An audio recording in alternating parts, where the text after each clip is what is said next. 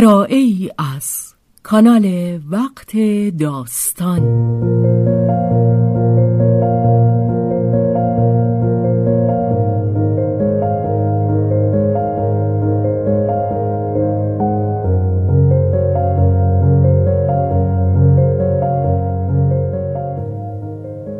جان شیفته. اثری از رومن رولان.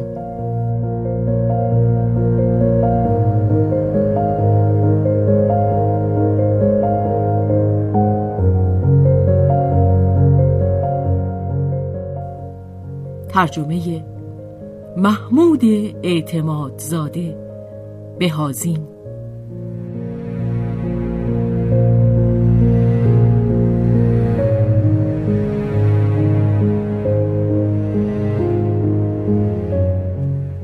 به روایت شهرزاد فتوهی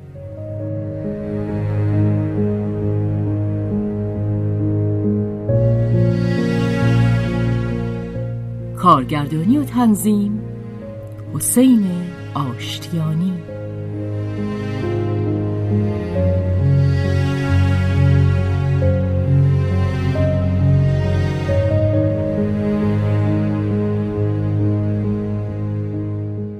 چند چونش را نمی‌دانست ولی در این یک سال آخر آنت اطمینان هوش منطقی و تعادل پاهای استوارش را که محکم در جهان واقعیت کاشته شده بود از دست داده بود و نمی‌دانست چگونه خواهد توانست بار دیگر آن را باز یابد آماده بود بهای هنگفتی بپردازد تا بتواند پوتین های کوچک سیلوی را بپا کند و مانند او بی هیچ دودلی با قدم های مصمم پاشنه های آن را روی زمین به صدا درآورد. آنت خود را به زندگی هر روزه به زندگی همه کس و همه وقت به اندازه کافی پایبند نمی‌دید. برخلاف خواهر خود بیش از اندازه سرگرم هستی درونی خود بود و نه چندان سرگرم آن هستی که پیش چشم آفتاب میبالید و بیشک تا زمانی که به کام دام بزرگ فعالیت جنسی نیفتاده باشد کار بر همین منوال خواهد بود دامی که خیال بافان زودتر از دیگران و با خامی بیشتری در آن گرفتار می آیند. ساعت کمینکاری فرا می رسید. دام آماده می شد. ولی برای جانی اندک مای وحشی منش آن هم از خانواده درندگان بزرگ آیا خود همین دام کافی است که مدتی دراز گرفتارش بدارد. و تا پی بردن به این نکته آنت گرد دام میچرخید. البته بی آنکه بدان توجه داشته باشد. چه؟ اگر توجه می داشت با سرکشی و خشم خود را واپس می کشید. اما اهمیت ندارد. هر یک از قدمهایش او را به دام نزدیک می کرد. دیگر او می بایست در دل اعتراف کند او که سال گذشته تظاهر به اطمینان بی دقدقه رفیقانه ای در برخورد با مردان می کرد بی شک رفیق کم و بیش اشوگر و مهربان اما بی چه به نظر می رسید که نه چیزی از آنان می خواهد و نه ترس از ایشان دارد اکنون آنها را به چشم دیگری می نگریست. خود را در موقعیت مشاهده و انتظار آشفتهی نگه می داشت. پس از آن ماجرای تولیو آرامش گستاخ و زیبای خود را از دست داده بود. اکنون دیگر می‌دانست که از آنها چشم پوشیدن نخواهد توانست و از یادآوری سخنان بچگانه خود درباره زناشویی همان لبخند پدر بر لبانش نقش میبست. آرزوی سودایی همچون زنبور نیش خود را در تنش به جا گذاشته بود. پاک دامن و سوخته هوس ساده دل و آگاه. آنت از آرزوهای خود خبر داشت و گرچه آنها را در زوایای تاریک اندیشش واپس می‌زد آنها نیز با سردرگمی که در باقی اندیشه هایش وارد می کردند حضور خود را بر او محسوس می نمودند. فعالیت فکریش سراسر از نظم افتاده بود. نیروهای تعقلش فلج گشته بودند. هنگام کار خواندن یا نوشتن خود را کاسته میافت جز به بهای تلاشی بیرون از اندازه نمی‌توانست ذهن خود را درباره موضوعی تمرکز دهد. و آن پس هم یک سر فرسوده و بیزار بود و هرچه میکوشید فایده نداشت. گره توجهش پیوسته باز می‌شد. در همه اندیشه هایش ابر و مه توهم نفوذ می‌کرد. هدفهای بسیار سریحی که در برابر هوش و استعداد خود نهاده بود هدفهایی بیش از اندازه سریح و بیش از اندازه روشن در میان مه محو می‌شد و راه راستی که میبایست بدان رهنمون شود هر لحظه قطع می‌شد. آنت با دلسردی میاندیشید. هرگز نخواهم رسید. او که پیش از این از سر غرور همه استعدادهای معنوی مرد را به زن نسبت می‌داد اکنون کرده با خود می گفت در اشتباه بودم زیر تاثیر خستگی که جانش را می فشرد اینک به حق یا به باطل به پاره ضعفهای دماغی زن از آن می کرد ضعفهایی که شاید به سبب قرنها ناآمختگاری زن باشد به اندیشه بیقرازانه به آن فعالیت فکری عینی و رسته از خیش که لازمه دانش یا هنر واقعی است. ولی به احتمال بیشتر باید معلول وسوسه گنگ غریزه های بزرگ مقدسی باشد که طبیعت ذخیره سرشار و سنگینی از آن در زن به جا نهاده است. آنت حس می کرد که تا تنهاست ناقص است. ناقص در هوش و تن و قلب. ولی از این دو نقص آخری هرچه کمتر با خود سخن می گفت چه اندیشش را بیش از اندازه به خود معطوف می داشتند. او در چنان مرحله ای از زندگی بود که دیگر بیار نمی توان به سر برد و از این بابت زن باز کمتر از مرد زیرا در او عشق نه تنها دلدار بلکه مادر را برمیانگیزد اما زن خود بدان پی نمی‌برد. در او این دو گرایش در احساس یگانه مستحیل می‌شوند. بی آنکه هنوز آنت اندیشه خود را روی کسی متمرکز کند نیاز آنکه خود را به موجودی هم نیرومندتر و هم ناتوانتر بدهد تا در میان بازوان خود بگیردش و از پستانش بنوشد قلبش را باشد و او از چنین تصوری از فرط مهربانی سست می‌شد. می‌خواست که همه خون تنش به شیر مبدل شود تا نصار کند. بنوش ای محبوب من همه را نصار کند. نه آنت نمی‌توانست همه را نصار کند. بدین کار مجاز نبود همه را نصار کند. آری شیرش خونش تنش و عشقش را. ولی همه را همه روحش را همه ارادهش را. آن هم برای سراسر زندگی؟ نه. چون این کاری را می‌دانست که هرگز نخواهد کرد.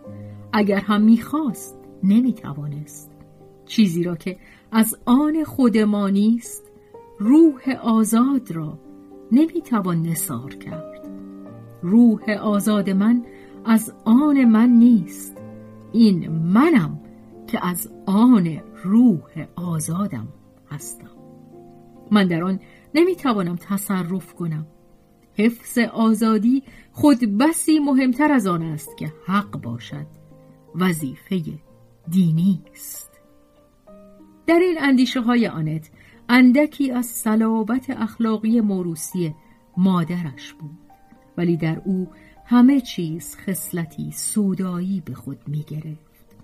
با خون پرتوان خود به انتظاعی ترین اندیشه ها می توانست گرما ببخشد. روحش این واژه جهانبینی پروتستان. و این آنت بود که چنین می گفت و غالبا آن را به کار می برد آیا دختر راول ریویر جز یک روح نداشت؟ آنت یک رمه روح داشت و از آن میان سه چهار تا که بر و بالای رسایی داشتند و همیشه هم با یکدیگر نمی ساختند.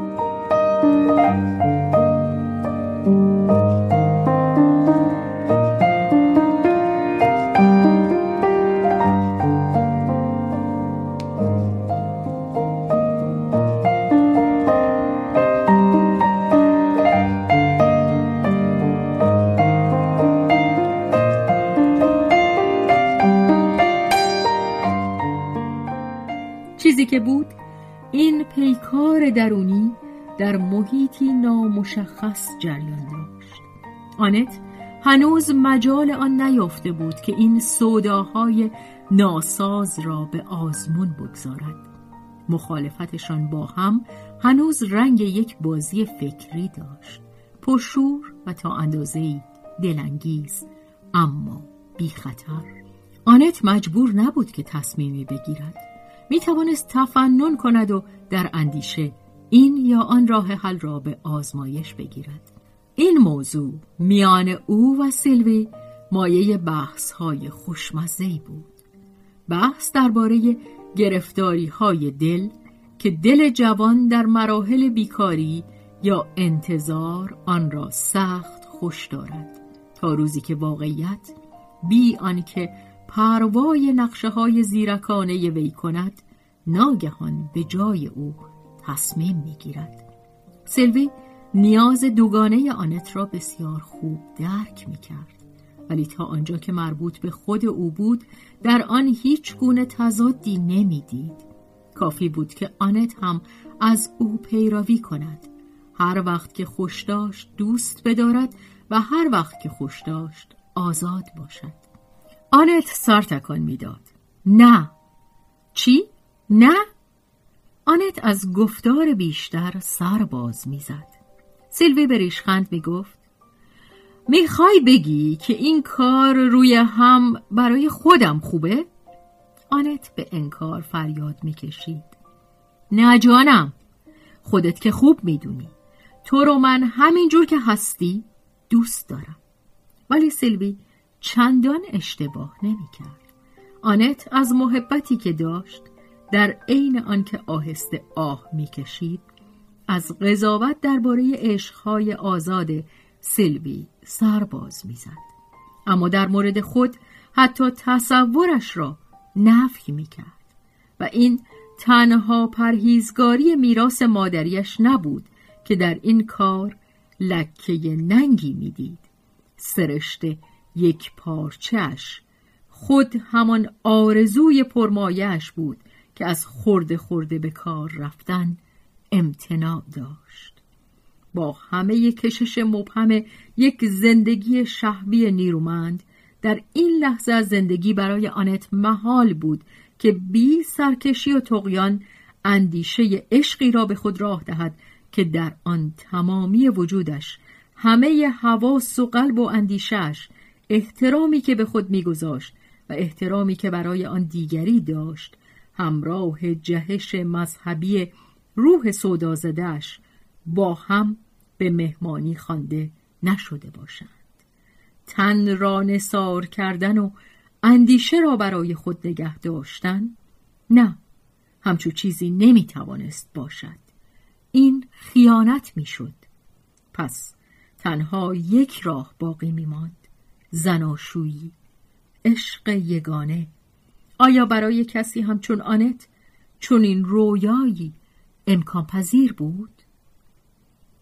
امکان پذیر بوده باشد یا نه زیانی نداشت که پیشا پیش درباره آن به رویا فرو رود و آنت خود را از آن محروم نمی داشت. او اینک به حاشیه جنگل نوجوانی رسیده بود به آن لحظه زیبای نهایی که در آن جوان در حالی که هنوز از سایه و سرپناه رویاها برخوردار است می بیند که در آفتاب دشت جاده های سفید طولانی به رویش باز می شود بر کدام یک از آنها قدم خواهیم نهاد؟ شتابی در انتخاب نداریم روح خندان خندان درنگ می کند و همهشان را برمیگزیند. دختری جوان و خوشبخت بر کنار از دغدغه های مادی.